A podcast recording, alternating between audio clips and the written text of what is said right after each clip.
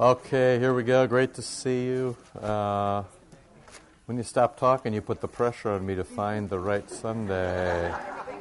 Misericordia Domini, the tender hearted Jesus. So you often, I mean, Pastor Nelson was very clever last week when he talked about, and there's so much you can make of the idea that, um, you know, Jesus literally says to Thomas, just like reach your hand inside that wound all the way up and touch the heart that came out with blood and water.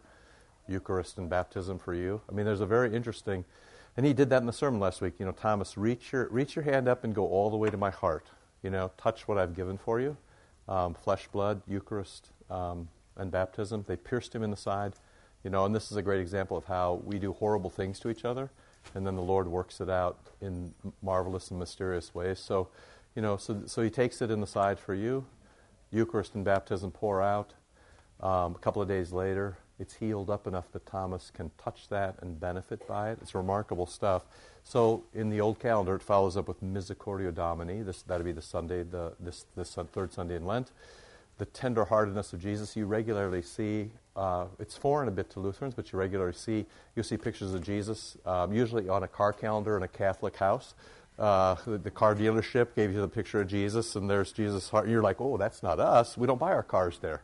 So, um, no, sorry. Uh, so, uh, but it should be, you know, because everything is working out. So, and then it comes in, of course, then this also becomes the Good Shepherd, but he's only the Good Shepherd because he has a tender heart for you. I'm the Good Shepherd. My sheep hear my voice. I know them. They follow me. I give them eternal life. And that will play across the next couple of weeks. So let's pray. Lord Jesus Christ, you lead us to immortal blessedness. Grant that we who are weak don't presume to trust in ourselves, but always that we have you before our eyes, that we follow you as our guide. We know that you know the way, and we pray that you would lead us to heavenly, every heavenly desire, soothing us body, soul, and spirit. Through Christ our Lord. Amen. Amen. All right, uh, let's see here. Uh, let's see. Put some money in the basket, and that will go to CareNet. Um, and that's you know it's always good. You can't just do you can't do enough good for folks who are kind of taking care of other people. It's a greatly merciful thing. So if you want to do that, that's great. Have your picture taken. Um, some of you are older than the last time we had it done. Some of you are younger. Kirby, you're young, much. Uh, you know, some of you are older. Um, you know, uh, life's good. Uh, sign up downstairs, and that'll be coming up. Let's see. How about Pastor Nelson's radio voice on your phone? Wasn't that nice? my, my only disappointment was my answering machine cut off half of it. I was like, that was really good. I'm like, holy cow. I mean, he may be doing late night jazz in Chicago, and none of us know about it. That was, I mean, that Nelson, he's all right. So that was good. Vicar did a great job this morning, so that was very nice. Um, that's a complicated text and a complicated sermon. He did a great, great job. Um, we had a run of visitors again this morning. If you would be conscious of the fact that uh, it's very hard to walk across the threshold of a church and just say, "Hey, I'm here," but we've had um, you know five or six or ten families you know across the last couple of Sundays. Not Easter, we didn't have a lot as many visitors, but over these before and after, we've had a lot of visitors. If you could um, be kind to them, that would be very very nice. And let's see what else. Um, Questions about anything? Life's good. Otherwise, we should press on. Yes, Mr. Lee. From the first reading from church this morning? It was a long reading. Go ahead. The baptism of Paul, yeah. Yeah, usually when Jesus says um, you'll be baptized by fire, normally that's thought of as to be Pentecost. Uh, so this is um, yeah, it's, uh, well, if you have one baptism, then you could have another. So he does talk about the baptism, and there's even talk about being baptized in blood, right? And all those, baptized with fire, baptized with blood. You know, the literal word for baptism means to, you know, to wash something up. It doesn't mean actually submerge, as some folks would lead you to believe. Uh, it can mean that, but it's not the only thing it means. It basically means some element is added. So his River Jordan baptism is the basic thing that you know, uh, water and a name. But you have, always have to remember that even though we hold Jesus' baptism in the Jordan up as um, a great gospel act, you actually get a different baptism than Jesus got. So Jesus got baptized, he got the baptism of John the Baptizer. You get the baptism of Jesus himself. So he gets his water baptism with the Spirit and the Father speaking his name. So there's similarities, but he gets something different than you got. He gets John's baptism, uh, and then the great cryptic thing. You tell me, was John's baptism for the forgiveness of sins? Was it divine? And of course, he says that it was. But then he also speaks metaphorically of baptism, and there's a way you can talk about that as something else coming on top of you. Now, the thing is, is you can, if you have the literal, you can have the metaphorical, but um, you don't want the metaphorical to displace the literal, and that's often what happens in our time. So for Jesus, yeah, you can't speak of baptism in the water at Jordan, very literal, by fire, you know, and also in blood. He speaks that way. Um, keep the order going one, two, three, and not three, two, one, and you're going to be okay there, okay? And do remember that he get, even though we recognize, sometimes Christians lapse, lapse into, especially with an iconic use, they lapse into Jesus' baptism is paradigmatic for my baptism. Not exactly right, because it's actually, they're similar but two different things, okay? John had a baptism, Jesus had a baptism. Jesus got John's baptism, you get Jesus' baptism. Got it? How's that? Everybody good? All right, so um, you know we're sort of, carry on with this this thing that Kleinig has given us and this great gift. Um, a couple of things to think about from last week. Uh, one is, you know, we talked about your failures in prayer and my failures in prayer. Um, you know, we talked a little bit last week about how sometimes you just simply fail because you're weak, and not to be um, so hard on yourself when such a thing happens. Here's why: it's just like the fasting that many of you tried for Lent. Our weakness um, often points out our shortcomings but also reminds us of the value of other things. So even on the days in your fasting, when you failed in your fasting, when you realize you failed, you remember not just that I didn't kind of get through this, but more importantly, always the attempt at fasting, and then, of course, the failure at fasting is to say, to remind you of Christ who does all the things that he's doing for you, particularly at Lent. In the same way, when you fail in your prayers, um, part of the reason is, of course, that you're weak and um, you know, the vicar went right to the heart of it with original sin today. So, you know, part of it is that. But I also um, want to suggest to you that one of the reasons you fail at your prayers is that you've got competition. We've said this to you a hundred times, but you should think about it very personally in your own prayers. One of the ways you hurt Satan most, one of the ways you really poke him in the eye, is to say your prayers. Okay? So when you say your prayers, you push back the darkness. When you say the prayers, you know, you put your thumb in Satan's eye. When you say your prayers, you introduce light into the world. When you say your prayers, you call Jesus close. When you say your prayers, you ask the Holy Spirit to permeate the place. When you say your prayers, you're doing a divine thing. As you know, um, you know, things are fine now, but there are clouds on the horizon and there will be trouble. You know, eventually you push against the darkness, and darkness pushes back. And that's going to be that's going to be the pattern of this world. Until the second coming of Christ, you're going to push against the darkness, the darkness will push back. You'll push against the darkness, the darkness will push back. Hopefully that it'll go like this, you know. Hopefully you're moving up and to the right, although this would be right for you. But hopefully you're moving up, you know, hopefully you're moving up, you know, like a good stock market, your prayer life's higher highs and higher lows. That's what you want, okay? but you're still going to have these difficult times. So it's not just that occasionally you have weaknesses that you forget. Sometimes it is the active um, burst, you know, the flashbang of evil. It's, it's the being punched in the nose where you're, you're sort of disoriented and your eyes water and your nose hurt. And you go, what just happened? And you begin to bleed. That actually is a response sometimes to your prayers. The thing to do is, as we've often talked, is the thing to do in the midst of great evil is not to panic Evil is a flashbang, boom. And then comes the resurrection, then comes the discipline, then comes the life of the church. So, evil, you know, these difficult things that happen to you, boom, you get this very disorienting, painful thing like great weakness in your prayers, sometimes for a good long time. Um, I've known people who've been through tragedies who just simply say, I can't pray anymore. It's not just a matter of being weak, it's a matter of being dinged up. And if you are physically, you know, if you're Kobe and you go down and you tear your Achilles, you know, if you're Tiger and if you wouldn't have hit the stick, you know, you'd be in the lead of the Masters right now. You know, things happen, right? I mean, things happen. Uh, you know, you have to actually note that when you're hurt, you're really hurt. And you have to play from where you're hurt.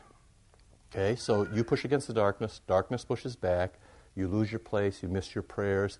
Sometimes you just simply can't pay attention. Sometimes you're just distracted. You need to sort of wait through that, and you'll see that um, eventually the weakness will dissipate and the Holy Spirit will come back. Your friends will push you along. You'll go to the Eucharist, and eventually it works out. Um, it usually works out. Sometimes it doesn't, you know, it doesn't work out very well. I've talked to you about Mother Teresa. I read a great quote about her this week where she said, by the end of her life, she thought the resurrection was for everybody else but her. That's an extraordinarily difficult quote. Um, however, the interesting thing was it's not really true because um, to the end, she just kept going. And part of the thing with your prayers, this is true for your fasting, this is true for your tithing, this is true for coming to the church, you just keep going. Okay? And g- just going is the mark of faith, which is, you know, I don't know what in the world I'm doing. This doesn't seem to be working out. This is extraordinarily painful, but it is, in fact, what Jesus asked me to do. And that, you see, is the single thing that defines your faith. And long ago, far away, you know, the simplest definition of faith is that faith agrees with Christ. So in your prayers, you agree with Christ. You agree that you'll use His name. You agree that um, the Heavenly Father is listening. You agree that it's, all things are going to work together for your good. You simply agree, even when it doesn't look like anything's working out for you, as in the time between, you know, Good Friday and Easter morning. And then eventually you come back to the resurrection. So one of the ways you can encourage your friends and encourage yourself, when your prayers don't work out, you know, unless you're absolutely sure there's some, you know, mortal sin preventing your prayers, which can happen sometimes to people. You know, more law is not usually the best way to help you um, sustain and increase your prayers. Usually, what you need is to be loved. And you need a divine love that comes to you through the Eucharist, through the memory of your baptism, and through your friends here. And eventually, you know, it'll come back. What most people need, what you need, if you miss in your fasting, if you miss in your praying, what you don't need is for me to crab at you. You know, what you don't need is a pastor in the pulpit going 12 minutes at you. You're weak, you're terrible, you're horrible, you don't say your prayers. That's why we're in such a mess. Maybe it's true some days. But the, uh, another possible explanation is um, you poked enough demons in the eye that you kind of stirred them up. Okay?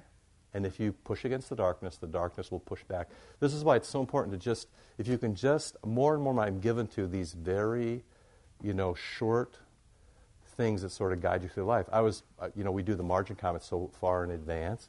The margin comments were very poignant this morning. The thing from Twain, you wouldn't expect theology from Twain, but forgiveness is the is the um, you know the savor from you know from the flowers that are crushed. I mean that's a very good good working definition.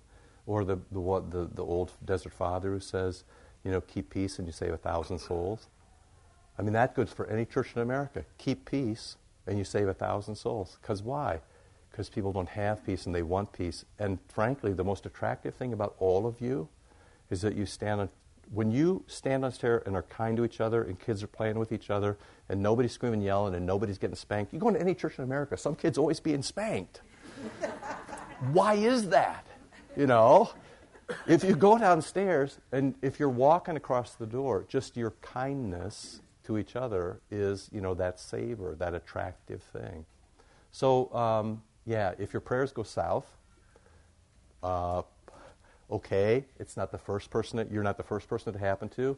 You kind of go through a checklist. Do I have a mortal sin? Do I have a venial sin, a repeated sin that's in my way? That can be true, but frankly, for other, for, um, you know, for a lot of the other time, it's you're weak, you're, you're weak, and we just admit that. I, poor miserable sinner, we admit it, uh, you know, two minutes into every service, we admit that. So you may have a sin, check that. You may have a weakness, we know that.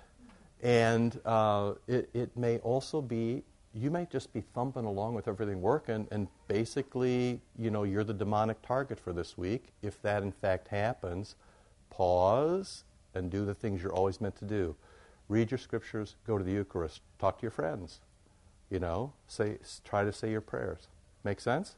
And partly today we're going to do, well, the, that's why one of the reasons the Lord's Prayer is so valuable, because when you're dry, trying to come up with prayers is extraordinarily difficult. It's part of the reason we print you a prayer at the beginning and the end of every service, and they're different every week. You might get some repeats after two or three years, but the, we try to find brilliant prayers that you could actually take home. And I mean, this is, uh, you know, whatever. I don't even remember, remember what's on the front, but you know, they're, they're genius prayers from people who've prayed through their whole life. Make sense? So I, I'm kind of asking you to be good to yourselves without being lazy. There's some middle ground where you say, this is the Christian life. It's going to be mostly good, but sometimes it's going to be really painful. And sometimes for some particular people, it's going to be really, really painful, and you need to be kind to them and support them. And um, don't presume the worst about them or about yourself. Make sense? You just kind of keep going. Okay? So now I want to push you then, having said all that, um, I want to push you to this text. And, you know, you can open a Bible, you can just read it here. But it's, and it's, what's really interesting in this text is, in Jesus' time, Pharisees, and even John the Baptizer, we talked a little bit about John the Baptizer, in this time, usually teaching about prayer boiled down to two things. There was either some great theology about prayer. And, you know, so you got that if you sat at the feet of a rabbi and people worked really hard. And it's like when they send us to seminary and then we can't come back and we can't talk to you like a normal human being. You know, you can spin out a great theology of prayer, which can be utterly confounding. That's one thing. Or there were often um, very practical things. Take this position. And we did a little bit of this, you know, fold your hands, close your eyes, find a place. That was how the teaching broke down. It was either kind of a theology or it was um, very practical stuff. Jesus does a new thing. Um, 20 years ago, 25 years ago, this has sort of lost its juice, but the last gasp of the historical critical mes- method was this thing called the Jesus Seminar, where they would take a piece of scripture, and it was very high level scholars. They're bright guys. They're just wrong. They're bright guys. Um, and they'd get in a room and they'd vote. Uh, they'd vote, and you could I actually have the Bible in my office. You can come see it. And they color coded the Bible about what Jesus actually said. By the time they got done voting, did Jesus actually say this, or did the church say it, or this is the Father, got added later, or this is a mistake? There are very few things in the Scripture that they actually said probably came off Jesus' lips. One of the very few things that they could all agree on was the Lord's Prayer because it was so radical. It's such a different way to pray. So Jesus neither spins out a theology nor does he sort of give practical lessons, although he does say to his disciples, as you know, Come away with me alone. You're tired.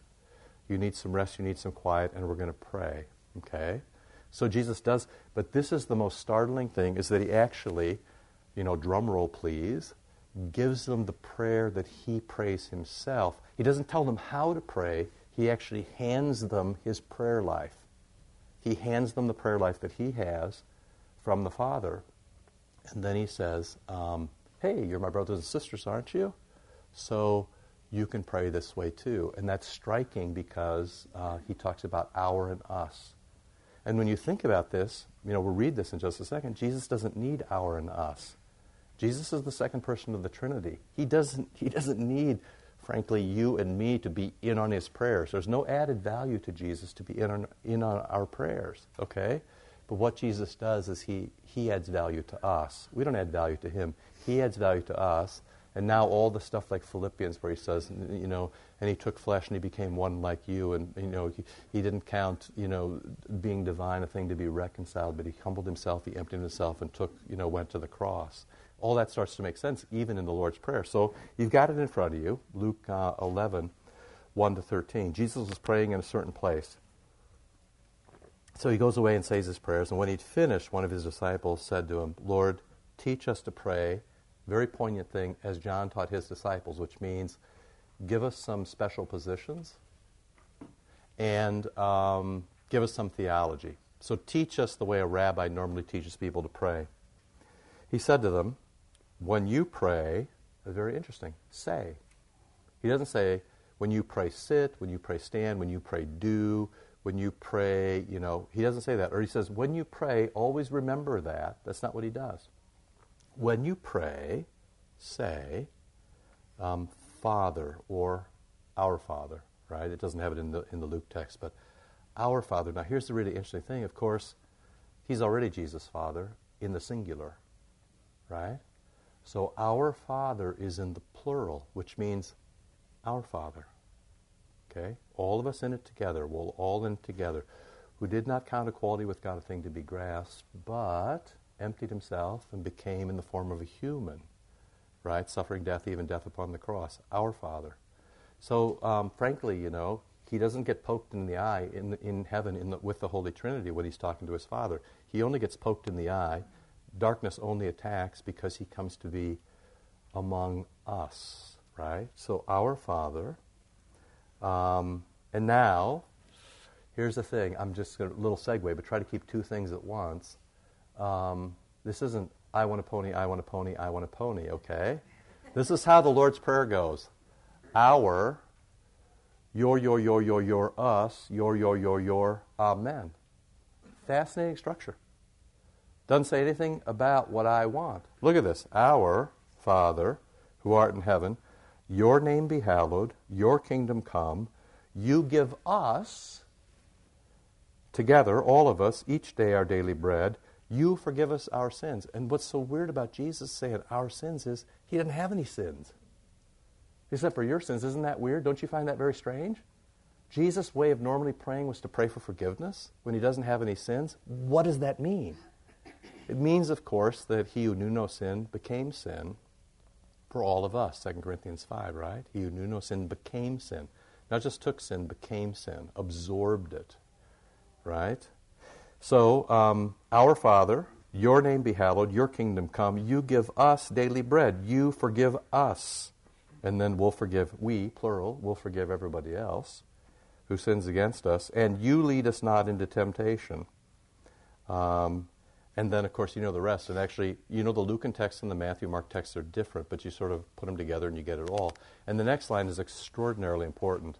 And it really should be, you know, I rarely quibble with the home office, but uh, honestly, it should be it should be translated, "You protect us from the evil one." Not just it's just not like there's evil floating in the air, and we hope you know it doesn't get on our windshield while we're in church. Well, this is like, "You protect us from the evil one." from the person. You protect us from you protect us from the evil one who's pursuing, and that's why you make the sign of the cross at that point. Basically, when you pray, you've poked the devil in the eye. He's going to poke you back. Do you watch? Do you watch? You know? Do you watch wrestling? Pro wrestling? You should watch pro wrestling. I mean, you would see it. Pro, what is pro wrestling other than a Bible story? There's good, there's evil. You're hoping the good guys come out on top. Sometimes the evil guys win. We should go out of 80,000 people in New York City last week for pro wrestling. You obviously need to watch different TV. Okay, so just put it out there for you. All right, so you know, so the first part is um, just remember it's our you, our you you you you us and you for we, you you you. Now that just sounds really different from your own prayers and mine, because really, when I pray, I got a checklist of things Jesus needs to get done before noon, because the Masters is coming on and it, we got to work this through. Okay. Okay? You can think about your prayers in a different way. One of the ways that Jesus loves you is to um, give you his prayer. And when he gives you his prayer, uh, he gives you what he himself says to his Father. And I'm going to open my notes to see if I said anything that resembled what I wrote down, okay? Questions? Yes, sir. Quick question. Um, I was at a Catholic function, and I noticed when they say the Lord's Prayer, they don't say that the final line they do. Those Catholics always doing something different. Yeah, they don't say the last bit, do they? Right. For thine is the kingdom. And that's how they sort the Lutherans out, too, by the way. At any wedding, at any wedding, the Lutherans keep going, and they all like. You were at table three at the reception, now you're at table 23. That's the way it works out, right? The, you know, the, the, the, the, the fathers keep their daughters away from, you know. Mm. Anybody know the answer? It's not in the Bible. Yeah, it's not in the Bible until sometimes later. Held on. Go ahead. Some texts have it, some don't. And um, it was the common way. So, two interesting things about the Lord's Prayer. One is they treated it as they treated their other prayers, although they treated it as king among prayers in the early church. Um, For thine is the kingdom and the power and the glory is a very, very common way that Jews ended their prayers in the time of Jesus. In the way that, you know how, a great example is, you know how we sing the antiphon, then we sing the song for the day, we sing the antiphon? It's like that. It's like they just always, it's what you'd always say. It's like saying please and thank you. It's the way you always, you know, you say please, may, and then you order and you say thanks very much to your waiter. It's like that. You always say that at the beginning and the end. So it was, the Lord's Prayer was tucked within this, or ended up with, the polite way that every good Jew would end his prayers. You know, uh, the, the Christians stuck around until they got kicked out, till things got tough. And so um, the church has absorbed this. So one thing is you can have it or not have it. Um, you know, either way is fine with me. The other thing is, is that in the early church, you know how um, Pastor Nelson prayed today, and then he says, you know, and we always start, and just, you know, just as an aside, you can always tell what's happening in our prayers because we go from general to specific and from material to spiritual. That's how the prayers always go. You look at them, they always go general to specific, material um, to spiritual. The most spiritual thing is the Eucharist, so that's always the last thing. Gather them up and bring them close. But we pray for our church, we pray for our world, we pray for Christians other places. So it's like this big funnel that sort of narrows down. That's what we're doing at the altar. Um, in the early church, rather than do that, what they used to do is they'd say, you know, Our Father who art in heaven, and then they would they'd tack in their prayers. So, and that's where they would say, we pray for our bishops, we pray for our pastors, we pray for our people, we pray for our, hallowed be thy name. And then they tuck in everything that goes. So the Lord's Prayer got greatly expanded. So the, part of the reason I'm saying that, Eric, is that it's not so odd given their context that there's a little thing tacked on. You shouldn't all, you know, go home and worry about the inspiration of Scripture. That's not it at all. This is just how people prayed. And in fact, in the early church, they found it very comfortable to tuck their prayers, and in some ways theologically very appropriate to tuck their prayers in behind the petitions. The small catechism is not unlike that. You go read Luther's small catechism, all he's doing is telling you all the things that are contained in that little thing. They used to just kind of pull that out during the service rather than having a separate prayer. That makes sense? And that was the big finish. It was the polite finish. That's how you did it. Okay? So it's not a right or wrong answer, it's just a commonality. Still good? Questions? Mr. Orton, good morning.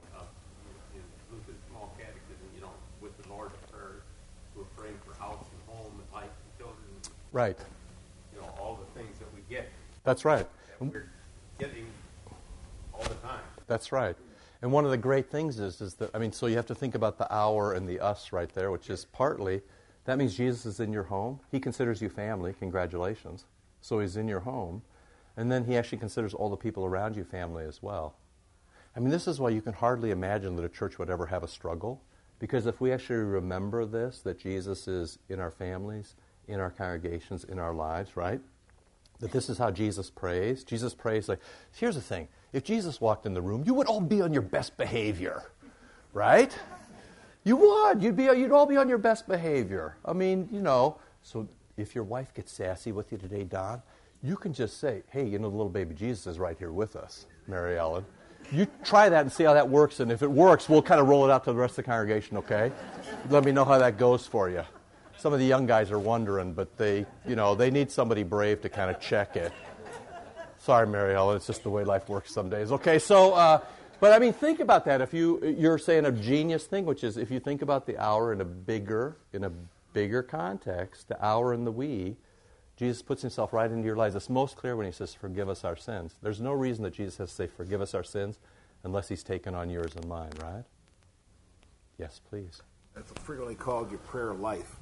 And I think um, your prayer life actually has a life and it changes and hopefully for the better. In the last four months, uh, after her dad died, yeah. we've changed how we pray at, at supper time. We have a kind of a Catholic Lutheran combo prayer. Yeah. And when we get done, we. Uh, I, I don't know exactly what that means, but I'm not against it. So you have to know the backstory, which is uh, they very kindly took in Carol's parents. Her father passed away soon after he came.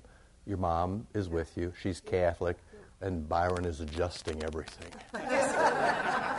He's got a wrench on it, right? There you go. There you go. But what we've done is, after we finish the canned prayer, if you will, for the table. Yes, right. Um, then we uh, go ahead and, and, toss in our own concerns. Right. And so I'll go ahead and start after that. And then if I don't start right away, they'll look up waiting. I've seen that. It's the same as on Duck Dynasty. Yeah. The old guy at the end. Do you watch Duck Dynasty? Yeah. The old guy at the end, he always prays at the table. You, you folks, you got to get out more. Pay for cable. It'll change your lives. What are you doing at home? Are you? Well, then, then when I'm finished, then the girls each take their shot. So they get the last word anyway. Absolutely. Which is that's the old, that's the way of being the old man in the family. You got to know when to take and know when to give, right? That's running like about 90-10 right now, right?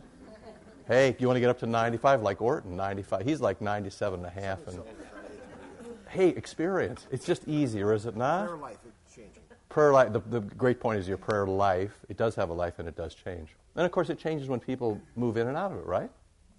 Absolutely. Which is actually a great segue into the next bit, which is this is how your prayer life changes. So here's the next thing Jesus says to you.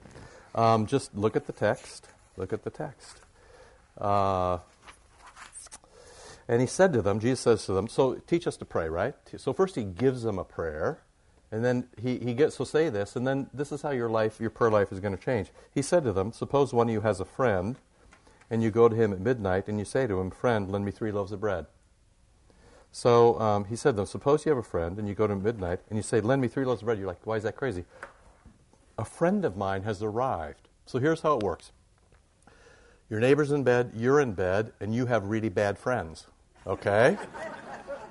this is how it works. Your neighbor's in bed, you're in bed, you have really bad friends. You're re- I had a high school, I th- realized what a jerk I was. In fact, I had a high school teacher who I loved, and you know, I would sort of, you know, when I was going places, I would, you know, I'd call him from Russia, blah, blah, blah, blah, blah. I can remember him once being at a wedding at the, at the, at the LA Country Club. It's the middle of the night, especially in Iowa. I can remember calling him saying, Hey, how are you? Yeah, his wife did not think that was funny. So there are people, you know, who are asleep, and then there are people who are awake in the middle of the night. Well, I was this guy, okay? So your friends are asleep, you know, you're asleep, and some idiot calls you in the middle of the night and says, Hey, I'm here. Let's let's play. It's great, isn't it? How come you go to sleep so early? It's only 3:30 a.m. Okay, so he shows up, and I got nothing to give him because obviously, you know, you get, it's the middle of the night, you know, even the 7 Elevens. So you got a neighbor, you know, you and your jerk friend, okay? So he comes and he's banging on your door, and you're like, I got nothing to give him. And he answers from within. Your reasonable neighbor says, Don't bother me, right? The door's been locked. My children are in bed with me. I can't get up and give you anything. We're locked down, okay? Come back later. Now, um, you know, if you've ever had a puppy, you know, you know that that doesn't work because what happens when you bring the puppy home, put it in the cage for the first night? What happens? Arr, arr, arr, so eventually, you find out who's the weak one in your marriage. Here's the thing. I mean, I don't think this says that Kirby, this isn't Kirby's Bible study. I don't think it said that any, anywhere. I mean, two become one and all that, but really, okay. So who gets up with the puppy and brings it into bed, says it's all going to be okay? Okay, you figure that out for yourself. You know, I got nothing. The door's already locked. I'm in bed. My kids are here. I can't give you anything. But I tell you, even though you won't give up and give anything because he's his friend, he's going to get up and give him something because he's annoying.